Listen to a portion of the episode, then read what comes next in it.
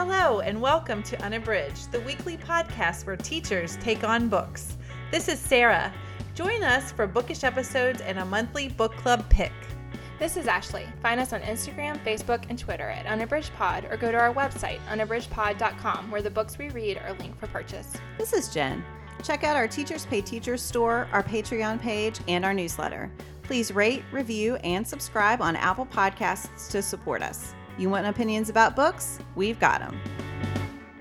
Hi, and welcome to episode 137. Today we are talking about Jason Reynolds and Ibram X. Kendi's Stamped Racism, Anti Racism, and You. This is our book club episode. Before we get started, I just want to remind you that we have a ton of good content. We are putting it every month in Patreon. We are having audio episodes. We have some videos in there. We have stuff for teachers and for non teachers. So if you want to check it out, we will have a link in the show notes. But yeah, there's enough to keep you busy for quite a while. So. All right, we're going to shift over to our bookish check in and talk about what we're reading right now. Ashley, what are you reading? So, one of the things I'm reading right now is Tiffany D. Jackson's Monday's Not Coming. This is a young adult novel that I've been wanting to read for quite a while. It's been on my unread shelf. I won it from a giveaway a while ago and have been looking forward to reading it and just hadn't gotten around to it. And I'm so glad that I started. It moves very quickly and it's really compelling and well written. So, in it, Claudia, the narrator, is wrap summer is wrapping up. She's about to start eighth grade and she is going back to school and excited to see her best friend Monday. She had not spoken with her throughout the summer. They normally write each other letters, and Monday wasn't replying, and she's not answering the phone. But Claudia is still, you know, of course, expecting to see her when she goes back to school for eighth grade. And when she gets there the first day, she does not see Monday. And she also doesn't see her younger siblings. And no one seems to have any idea where they are. And so I haven't read very much yet, but it is very much about how she has realized that something is going on, but she doesn't know what it is. And she keep, she Claudia keeps trying to figure out what's happening because of course she's really concerned about her friend Monday, but no one else seems to be interested in pursuing what's going on or where the kids are or why they are not around. And so um, she's kind of been taking her matters into her home her own hands a little bit and trying to figure out what's going on. And then it's also really great. I always love books that look at different parts of chronology. So there's some movement between the before and then the after, and then a kind of before the before um, mm-hmm. part. So that's really great too. And I think I love when books do that, but often when for younger readers, that can be really challenging. And I think that Jackson does a really great job of moving through the chronology back and forth like that, but also in a way that I think teens can manage and and appreciate. So I am loving it so far. And again, that's Tiffany D. Jackson's Monday is Not Coming. I'll be curious to hear what you think when you finish it because I did read it and I and I mean I think that Tiffany Jackson does a great job with writing compelling stories because I thought allegedly her other book was I mean mm-hmm. she might have some more but the other book that I have read of hers was really, really compelling. But I'll be interested to hear your take on Monday's Not Coming because I thought it was super compelling, but it didn't end like I anticipated. That's uh, what that- I've heard about the twist. And yeah, I've posted on Bookstagram about the fact that I was reading it, and people have said that it's really twisty. And I could tell that some people really loved that, and others maybe were a little dissatisfied. That's what I'd really love to read, as, allegedly, as well. I've heard great things about that one. That's so funny because I won that. I won Monday's Not Coming from a giveaway as well, but also have not read it. That's funny. so I need to get on it. But yeah, I I have the same question after having read allegedly. So yeah, that'll be interesting. All right, yeah, Sarah, I'll oh, hear both of you, yeah. both of your takes on that one. It may be a little while for me. My my my TBR is backed up. Okay, Sarah, what are you reading? Well, I am reading a brand new book that I just bought called The Secret Women. It's by Sheila Williams and it is I'm really enjoying it. I'm about halfway through. It is about three women who meet in a yoga class. They meet uh, just by chance and they realize that each of them has lost their mother at one at some point in their life. One of them um, just recently lost her mother. One of one of the ladies lost her mom 15 years ago. Another one lost her mom a couple years ago, but they realize that they have this connection and they all have either boxes or an apartment or something that they have not cleaned out of their mom's uh, and have been, been putting it off. So they kind of make this pact to to do that together and to be there for each other as they do as they do it. And I mean, I love books about female relationships and friendships and I love that it starts off with this bond between these women.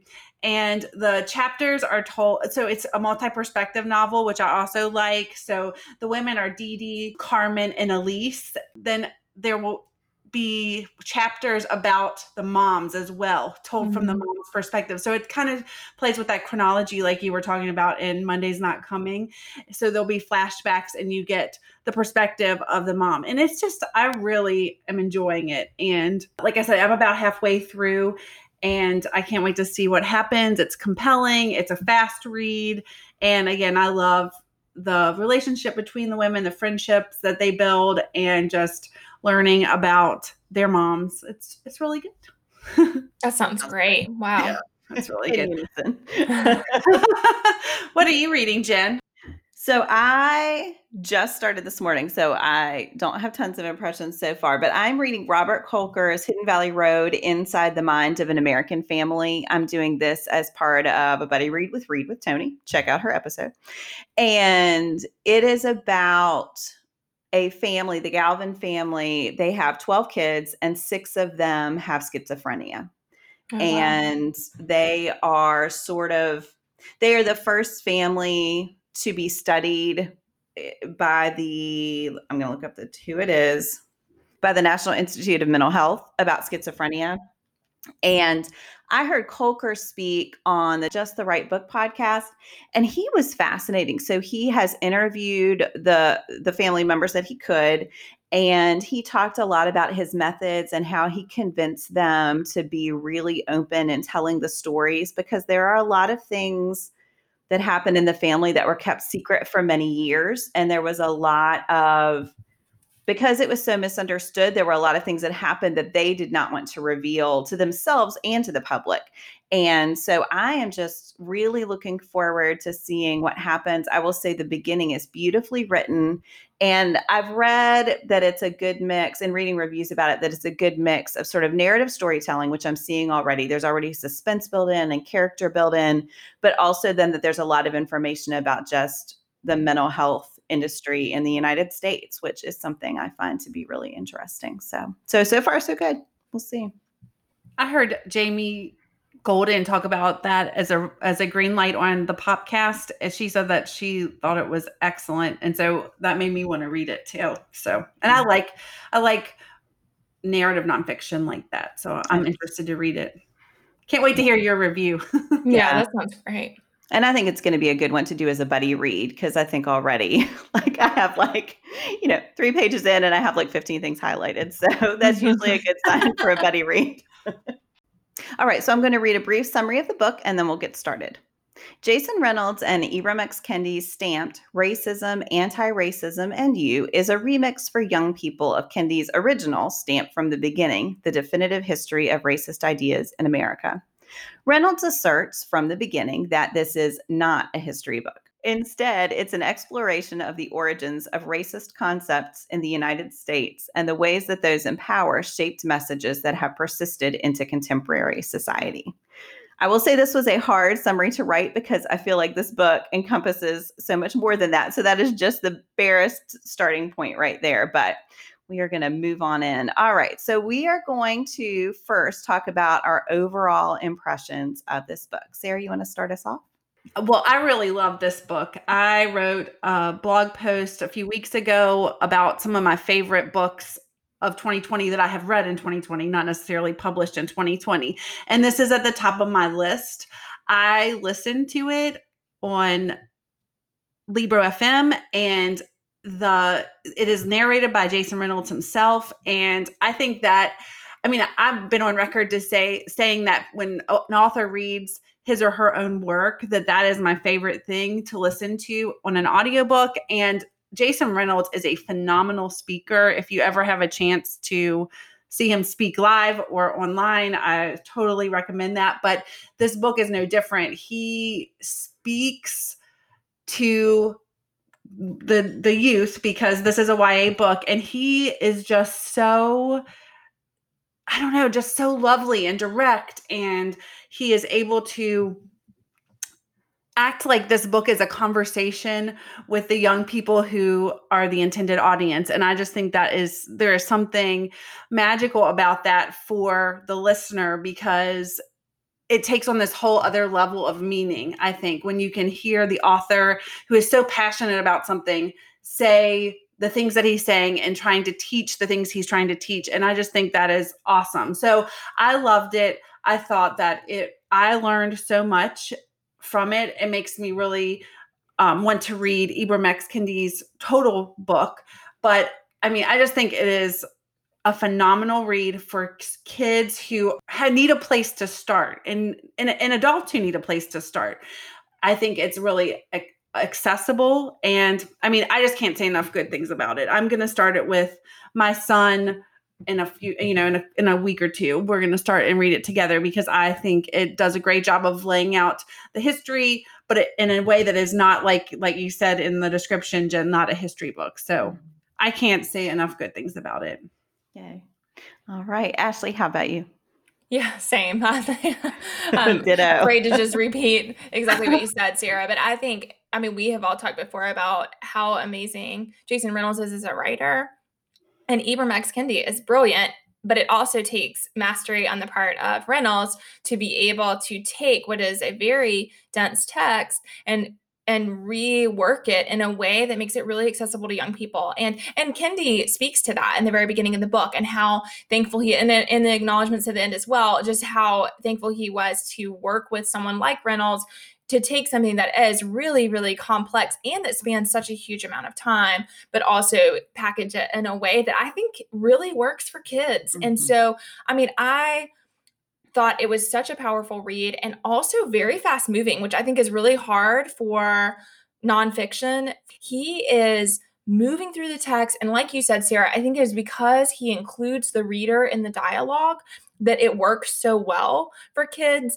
And I love how he provides some editorial commentary about the mm-hmm. things that happened. And I think that is really important for kids. I think sometimes we assume that when we tell a horrendous thing that happened or explain a law that was put in place that we assume that kids draw those connections themselves and sometimes they don't they need mm-hmm. someone to spell it out for them why this is a problem and what it means in practice and I think he does that so well and so efficiently. So, yeah, I mean, I can't say enough about how great I think it is, how thrilled I am that it is out there and available, and that we can get it into the hands of our young people and into our schools. How about you, Jen? What did you think? I'll just say ditto, ditto, ditto. No, so I will. I'll just highlight a couple of things. So I like Sarah. I listened first, and then I read it on the page, and it is astonishing that it works. Usually, books I feel like are a little better one or the other, and it is perfection both ways. I started Ibram X. Kendi's book for a buddy read and had to stop because I didn't want to get the two confused. And I made it through, I, I read through part one, and it is brilliant and very readable and amazing, but man, is it dense. And so, Ashley, I just want to echo what you said about the mastery it takes to not water it down because I think sometimes I don't love young people's editions because they are just watered down versions of the adult texts. But to take it, include all the information that kids need to draw these conclusions. And oh my gosh, and it's just a joy to read. And so I just, yeah, I just am in awe. And so there may be times that I don't know how to articulate just how brilliant I think it is. But I, and I think too, like you said, Ashley, sometimes it's hard for kids to draw the conclusions. Man, these are conclusions I have a hard time drawing. And yeah. so to see the way that they are looking at the way thought was shaped in order to make to, to keep people in power who were in power and to see how insidious it is and how just step by step through history people have done all that they can to reinforce uh, just the way we think. And of course, I, I think we all know in the background of our lives that that is happening. But to see it laid bare is frightening because yeah, because there's so much more information out there right now that you think how many more opportunities people have to do this all the time than they did at the times that Kendi and Reynolds are talking about. Yeah, I mean, it is the, just the scholarship involved is also just stunning. And mm. so I, yeah, this is going to be a lot of raving about this book because it is just on every level. I, I can't imagine what could be better about it. Well, and I think that something that really that really resonates in this story is how highly Jason Reynolds thinks of teens. Mm-hmm. And I feel like that is a big distinction with a lot of the young readers edition of books is a lot of times people who are writing those that's not their the audience that they know and love so well. And so a lot of times they are talking down to right. the to the intended audience, which makes it very hard for me to read. A lot of times I get so frustrated with young readers editions that I just abandon them because I don't want to be talked down to and I don't want my students to be talked down to. And I think that, I mean, again, that's in the acknowledgments. He really speaks to his love of young people, but you can see it in the text and you can see it in the way that he addresses them, that he holds them as the audience in high regard and that he is with them on yeah. this journey. And I think that's the that is another really amazing thing about this part. And like you said, Jen, I mean, I have stamped from the beginning that I'm really looking forward to reading, but it is intimidating yeah. for me as an adult reader. And so I just think to to take that and for Kendi and Reynolds to be able to make it work for the people who have the chance to change the future yeah. is really amazing.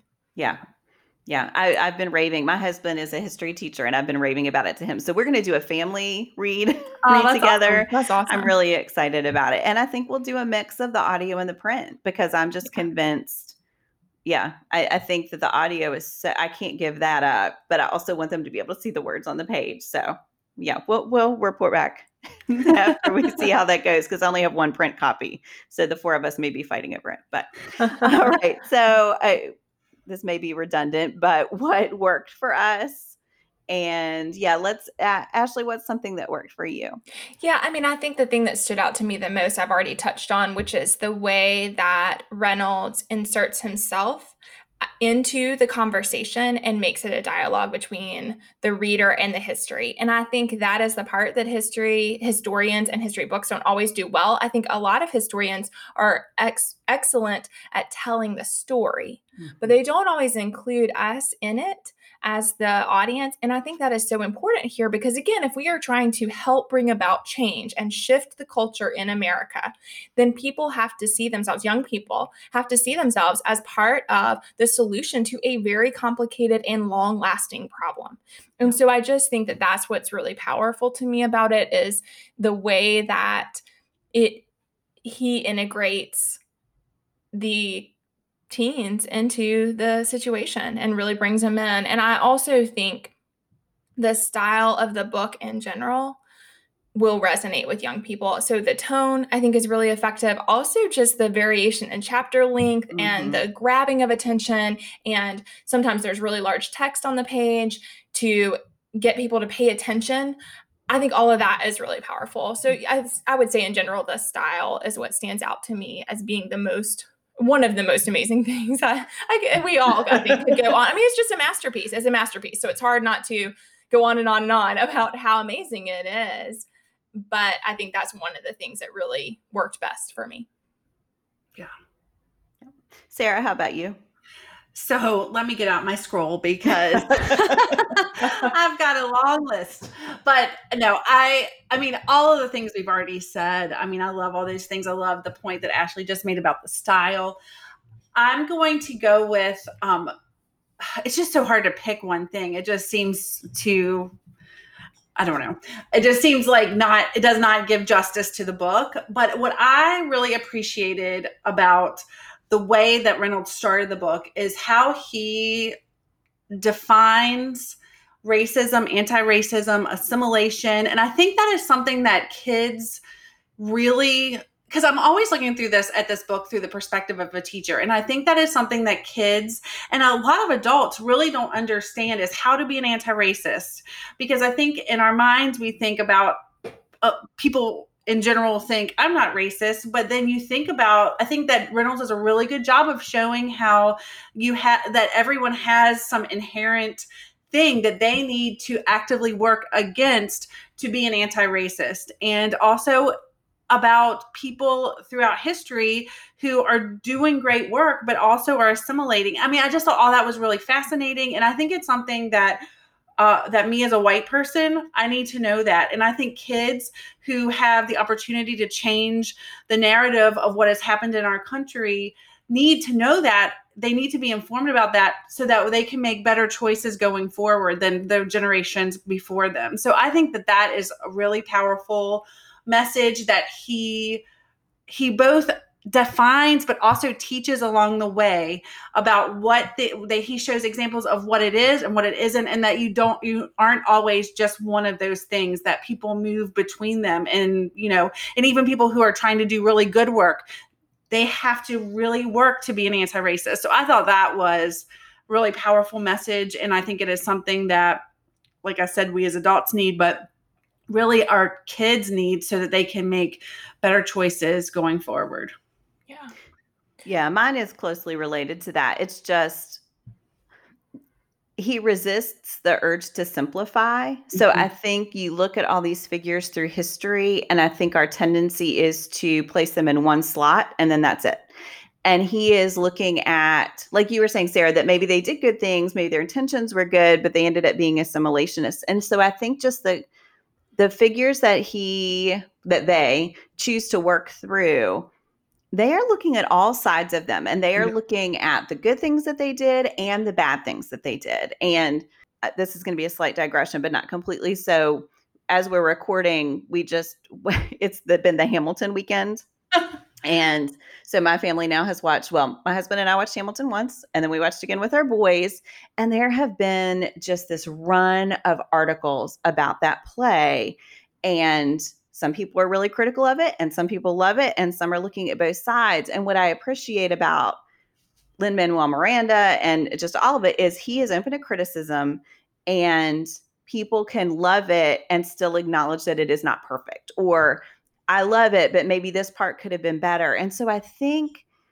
when we think about history we have to resist that that need for to to think, think things are good or bad right or Yeah. wrong Mhm. and that's what Lin Manuel Miranda said. He was like, people are criticizing it. Great. Yeah, there are things I missed. You know, I'm trying to cram a, an 800 page book in two and a half hours. There were things I left out. Please list them so other people can learn about them.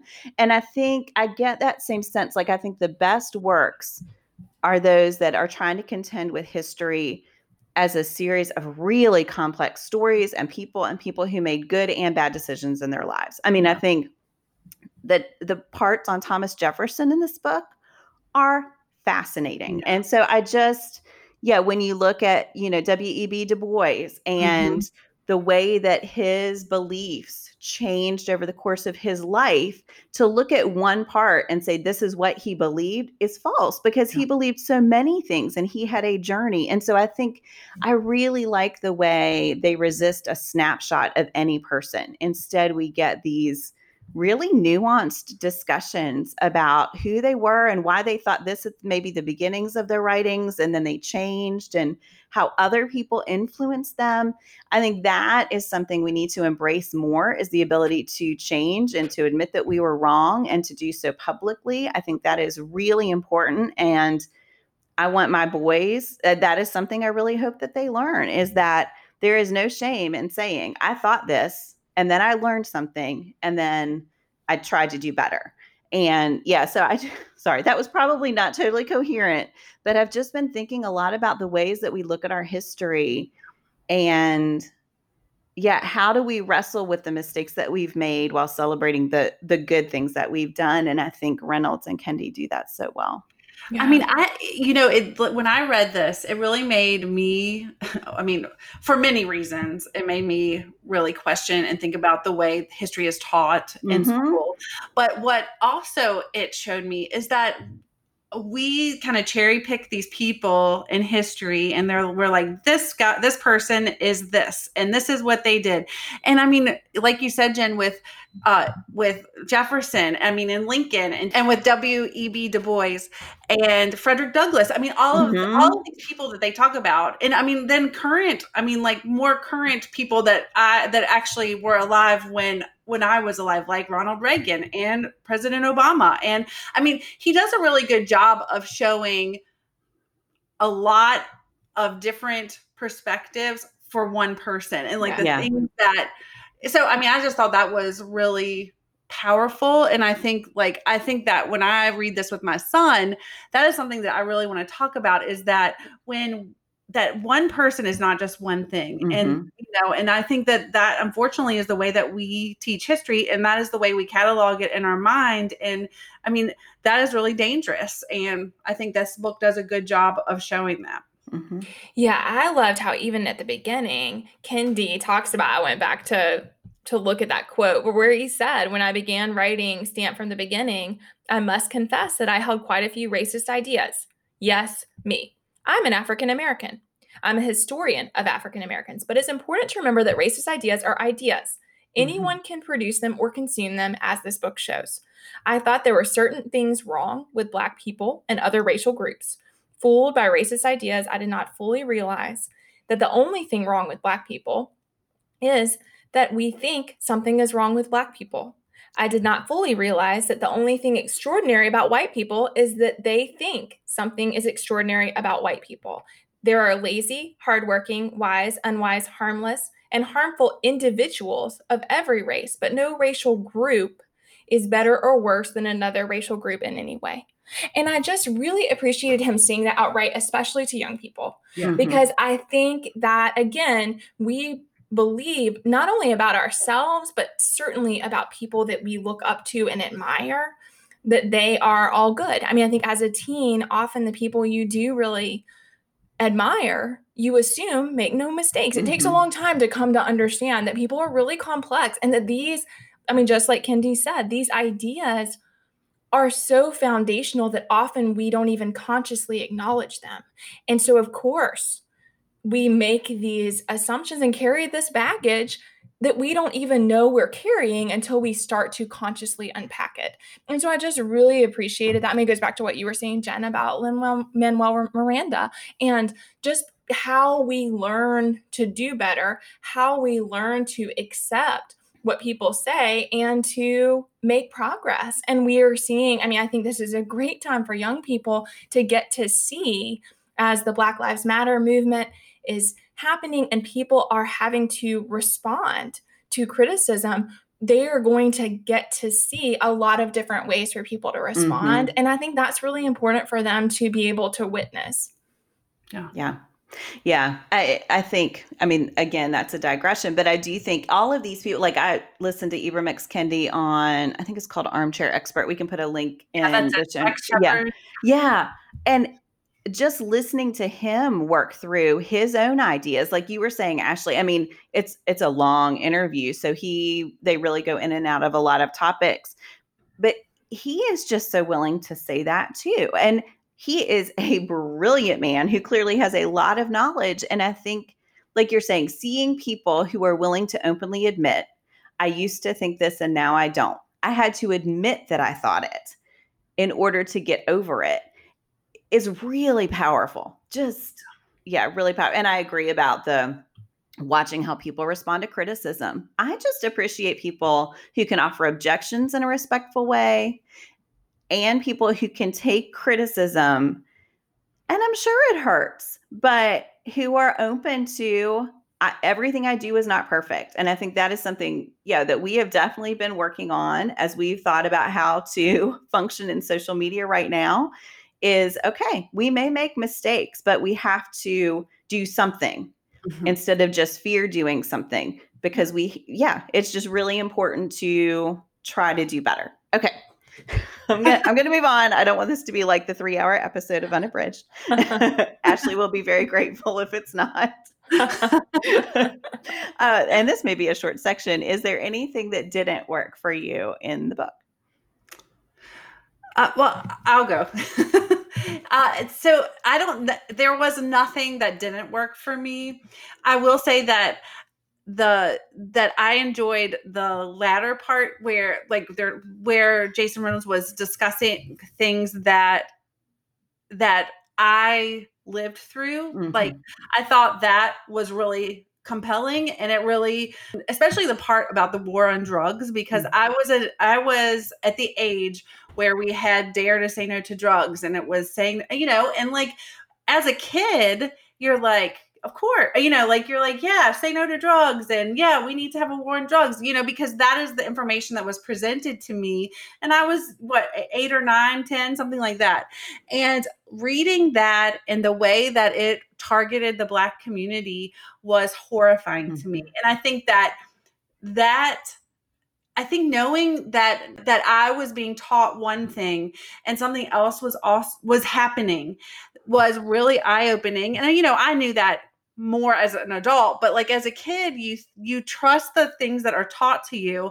and i think it is important that kids our kids are the generation now that we are trying to encourage to change the world need to know that what is presented is not you know you need to always be questioning and always be finding things out for yourself so i thought that was really powerful section for me. So again, mm-hmm. not there was nothing in this book that did not work for me. I thought it was phenomenal but I thought that the parts that really spoke to me were the parts in the the latter part of the book because I lived through those things and I was and you're, you're aware of the way that a lot of what was presented is pro- I mean it's propaganda you know I yeah, mean I think I it, oh I was just gonna say Michelle Alexander's The New Jim Crow is a great read that focuses on that. But yeah, go ahead, Ashley. Well, I was just gonna say that I think that it it it just shows the way that we are complicit in some of the systems, and of course, it's not the fault of the kids who are experiencing those programs, but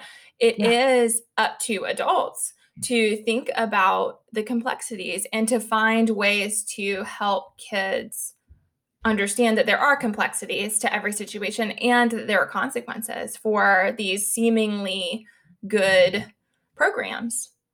And that the program can be good but have bad results also. Yeah. Ashley is there anything that did not work for you no i mean i, I don't have any i was like i'm going to use this as an opportunity to say i know i one more thing i loved. Uh, one more That's thing what i, I did. I, I liked that i liked that. I just want to point out one more specific example of something that i loved. I loved the way that the examination of media throughout mm-hmm. history and the ways that I specifically the examples of Tarzan, yeah. Planet of the Apes, and Rocky, and how influential those films were in this and and the pop culture that surrounded it in shaping these attitudes because again i think that when you think about what we study in history i think often in our classes we're looking at propaganda from Nazi Germany and the images that were used to teach kids to hate Jews. And we examine those and we look at the political cartoons and we talk about what those show, but we're not always pulling those up from our own country. And there are so many examples of where we've done that here in America over and over and over again. And I think it's really important for kids to see that and then to question those those things that happen. And uh, uh, like you said, Jen, I mean, some of them are done with they're insidious and it's and it's purposeful. At least some people involved in the making are doing it on purpose and they know. And other times, I don't know that it's always insidious, but the consequences are still there.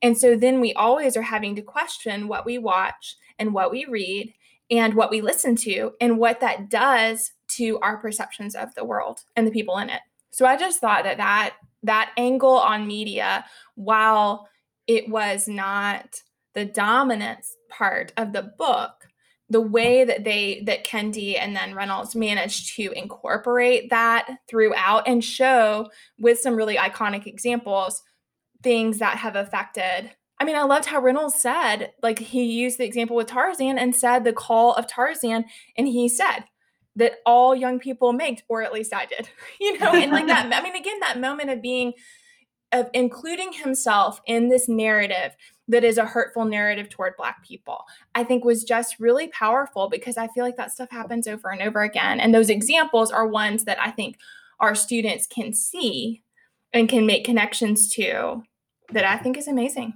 Yeah.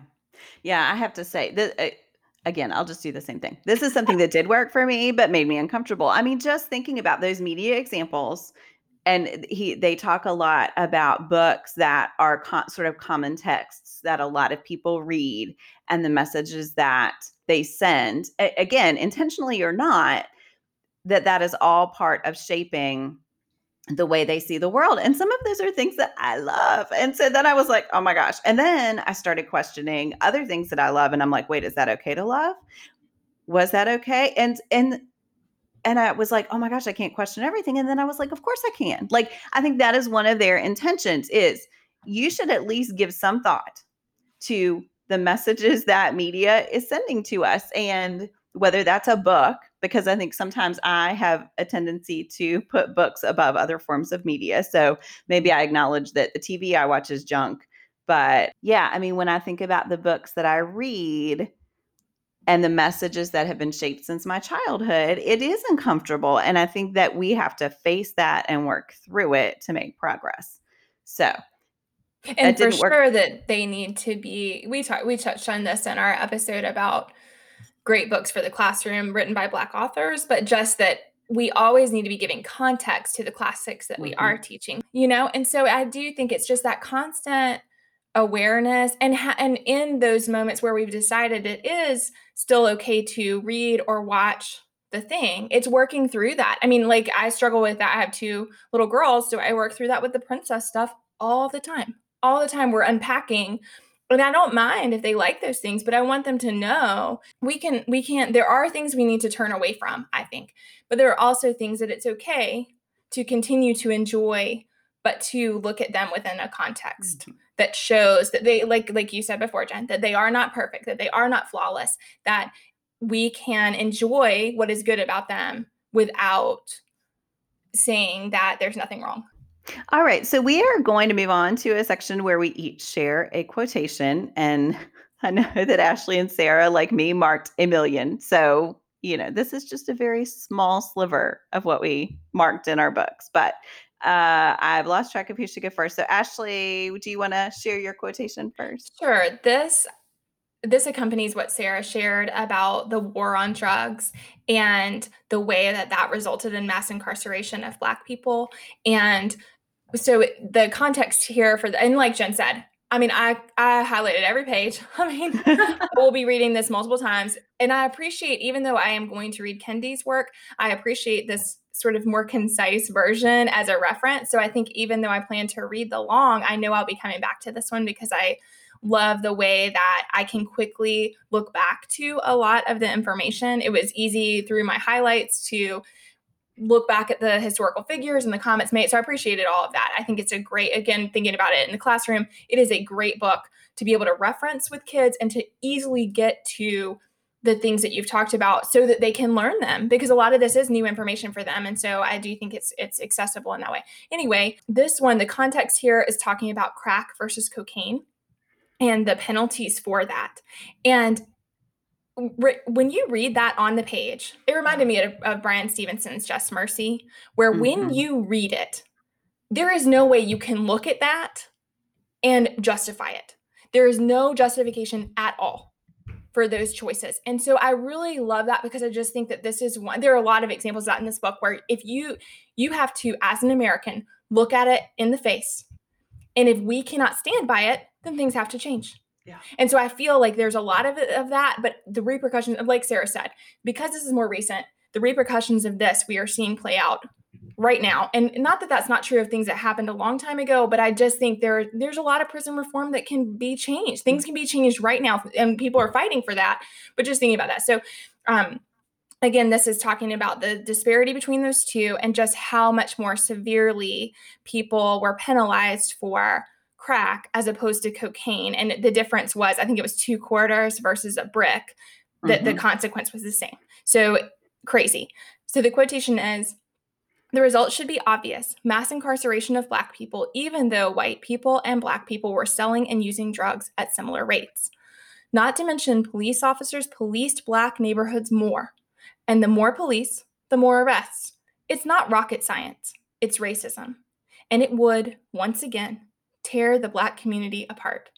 More black men were going to prison, and when, if, they came home, it was without the right to vote, no political voice, also no jobs. And that's on page 205. And I just, again, I think no one who is an American, I want to believe that no one who is an American can look at that, look at the facts, and believe that that is equitable and fair. It's inexcusable. And so I just really appreciated having it laid out so clearly, again, to young people, because young people make all sorts of assumptions about people in prison and why they are there and what that means. And there's a lot of criticism of men who are not present for their families. And often those men are incarcerated or they have been incarcerated and therefore they've lost their right to vote. They can't get a job. I mean, I just think there's no rehabilitation. Not only do we have an unbelievable prison system in America, but also there's no rehabilitation. The, the people who have been imprisoned have consequences that are lifelong and that could be changed. You know, there there's some movement to gain back to re-enfranchise people who have lost the right to vote. But I mean, there but that's very it's a very small in relationship mm-hmm. to what is happening in the country. And again, why should you lose your right to vote for the rest of your life? Why on earth should that right be revoked except to support and encourage these racist systems that then completely take away the rights and the voice of the oppressed. Yep. All right, Sarah, how about you? Yeah, Ashley, I thought that was that whole section to me was just yeah, I think it's just the way that he lays everything out so mm-hmm. clearly because it's like this is what is happening and it is clearly an horrendous issue and it is racism. And I I think that that was that's really powerful. Yeah, and like you said before, Sarah, I think it's also that it counters the narrative that we were told as kids. Mm-hmm. I mean, mm-hmm. all of us experienced the movements in the schools, and I mean, I had like the Dare Bear, you know. I yeah. mean, and I think we experienced all those things, but weren't being told this part. Mm-hmm. So, yeah. So my quote is actually uh, from it's from like the earlier part of the book, um, like the first half, and it has to do with the 15th Amendment and when it was passed. And what Reynolds says is the 15th Amendment, well, I should say Reynolds and Kendi says, I think I keep referring back to Reynolds because he read the book to me. Yeah. but Kendi and Reynolds, they this is what it says. The 15th Amendment was a big deal. But here's the thing about big deals if people aren't careful, they could be tricked into believing a big deal is a done deal. Like there's no more fight left, no reason to keep pushing. That freedom is an actual destination. And in the context of the book, he's talking about it in like the late 1800s. But then he goes on to talk about how some of the people that were fighting for the rights of black people they some of them kind of fell off and thought that their work was done. And i think that this from this point to the rest of the through the rest of the book he is saying that it is a constant fight and that we must always be fighting for the rights and freedom of people who are oppressed and for uh, people whose rights are being taken away. And I think, I think I love that because I think it's so powerful because it's saying that it, freedom isn't a destination; it's an ongoing battle to continue and trying to do better. So I thought that was really powerful. And I think, and it's also something that happened in the late 1800s, and we are still de- dealing with in 2020. So I think that is also, I think that will be powerful for students and for young people to see that I think that's the power in this whole book is that you see from so early on how these systemic racism has been indoctrinated. I mean, I don't know what mm-hmm. a, a better way throughout the narrative of what we've been taught. And I think it's a great example of trying to move forward, I guess. I don't know. Yeah. I just think that it's I think that it is an eye-opening book yeah just reshaping that narrative mm-hmm. mm-hmm. there's a great episode i think it's a freakonomics i'll try to find the episode and they they do studies of places that have elected the first of someone to be president or prime minister so i think it was new zealand i can't remember i'll try to look it up the, they elected their first female prime minister and after that, the incidences of misogyny increased. And they were talking about President Obama and how it's almost like once you elect the first of someone, like President Obama is the first black president, well, then our society can't be racist. And therefore, I have permission to do things that maybe I didn't have permission to do before because we can't be racist if we elected a black man president. And so it, I do think that idea that those milestones, of course, we have to reach them and they're important, but they can't be permission to let go of the forward momentum that they are a symbol of. It, yeah. it can't just be a symbolic victory. That victory has to continue. Yeah. That's that's tough because you want to think that those things are signs of progress. And they should be. But the progress has to continue. Jen, what is your quote? So mine is from the end, which feels like cheating because I do feel like they they were wrapping things up at this point, but I thought this was so powerful. This is how racism works. I mean, all it takes is the right kind of media to spark it, to spin it. At least that's what history has shown us. Tell a certain story a certain way. Make a move that paints you as the hero. Get enough people on your side to tell you you're right and you're right, even if you're wrong. And once you've been told you're right long enough, and once your being right has led you to a profitable and privileged life, you do anything to not be proved wrong, even pretend human beings aren't human beings. Yeah, and I that's on page 246. I think that is just I mean that's the book, right? That is the book is just watching people over and over again say, "Hey, I like this power. I'd like to keep it. Here's what I need to do to make sure that I keep it." And it's not just power grabs, it is thinking, making people think a certain way that reinforces your right to that power and someone else's lack of right to that power.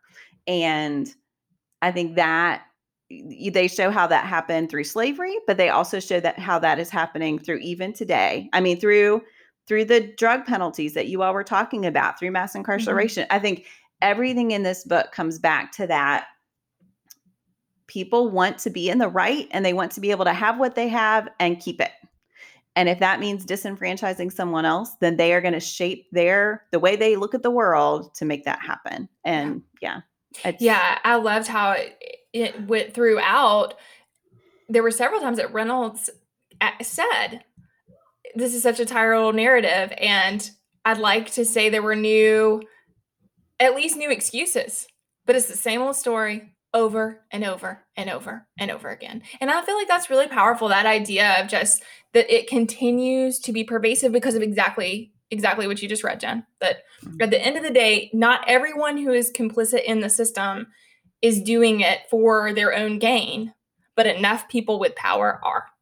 Mm-hmm. And I mean that's that's really that's really striking and something that we really need our young people to know. Mm-hmm. Yeah.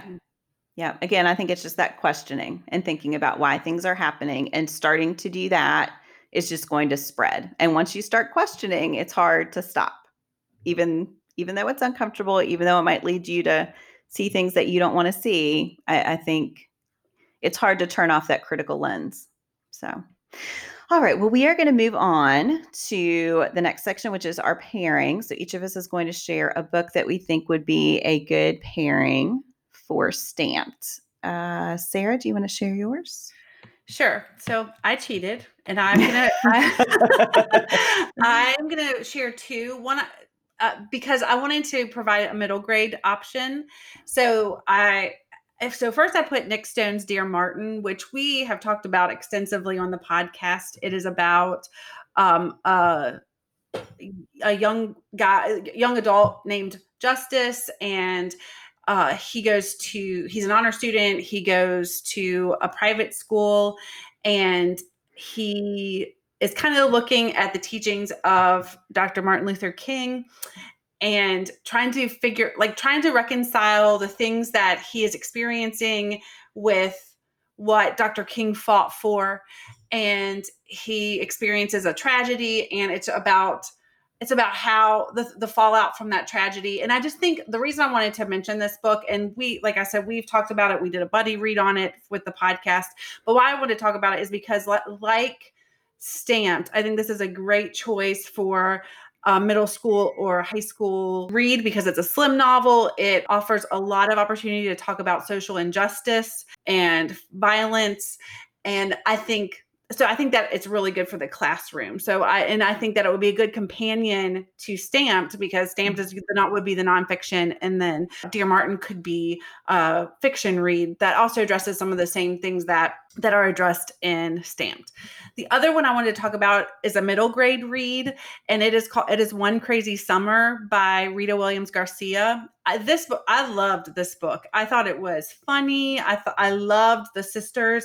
Again, this is a story about three sisters who are sent to live with their their mom who they haven't lived with in several years and they are sent there to visit her and they think they're they are going to go to Disneyland but their mom sends them to a day camp run by the Black Panthers so it's historical historical fiction it's set in the late 60s and it is just I mean like I said it's funny but like the girls the girls names are uh, Vonetta Fern and then Delphine and they learn so much about their family about history and their their country it's it's just a really good book. It's it's again another slim novel. It reads really quickly, and I think that if you're looking for something for middle grade readers that might not be ready for stamped, this is a great way mm-hmm. to talk about some of the things and the history behind the concepts that are brought up and stamped. So those are my two.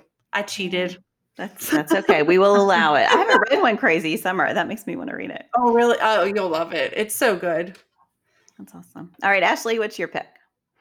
So now I'm thinking I should have said middle grade. This one's not for because I do or just for you know okay. young people, but I did think that yeah, I'm, I'm going to stick with my choice here. Uh, I wanted to recommend Patrisse Khan-Cullors and Asha Bandele's When They Call You a Terrorist, a Black Lives Matter memoir. I just think if you are looking to educate yourself about movements and how movements come about, the backlash against them, and the way that media shapes what we perceive about a movement, all of that is just really phenomenal in this book. And so I and I, I just think it couldn't be more timely. It's so important for people to understand how the Black Lives Matter movement came together and also all of the pushback against it. I mean, a lot of what happened early on, I mean, exactly exactly as the title suggests, they were called a terrorist group. And it's really hard to look again, it's hard to look that in the face, but I think that in the memoir it's laid out so clearly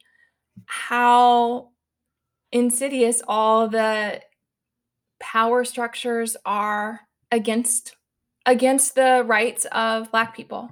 I mean, so I just, I absolutely loved it. I thought it was really powerfully written and also just shows it shows the progression of a movement and i think that that is really remarkable and interesting to read so i loved that and wanted to recommend it and again that that's patrisse Khan-Cullors and asha bandele's when they call you a terrorist a black lives matter memoir and Cullors and bandele are two of the women who brought about the Black Lives Matter movement.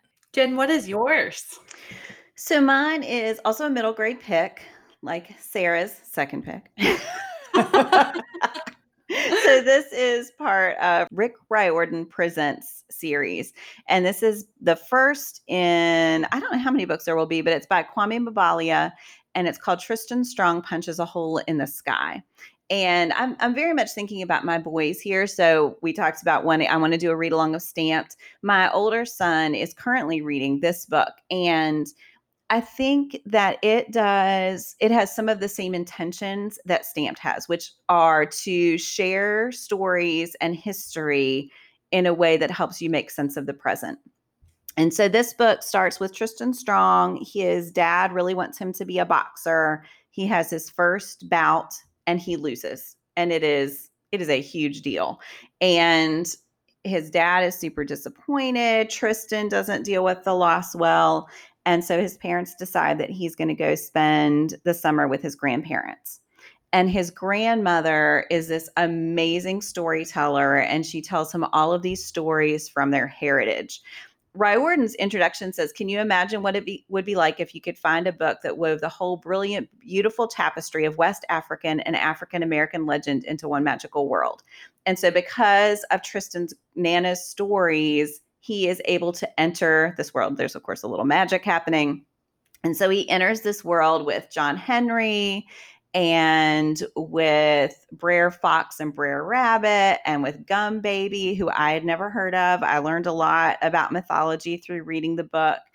And he he starts learning about his own history. They are fighting fetterlings, which are manacles that try to trap people. And so Mbalia makes use of a lot of things that happen to enslaved people and incorporates that in the book. And it's really, really action packed. So I think it's so compelling. It's such a compelling story.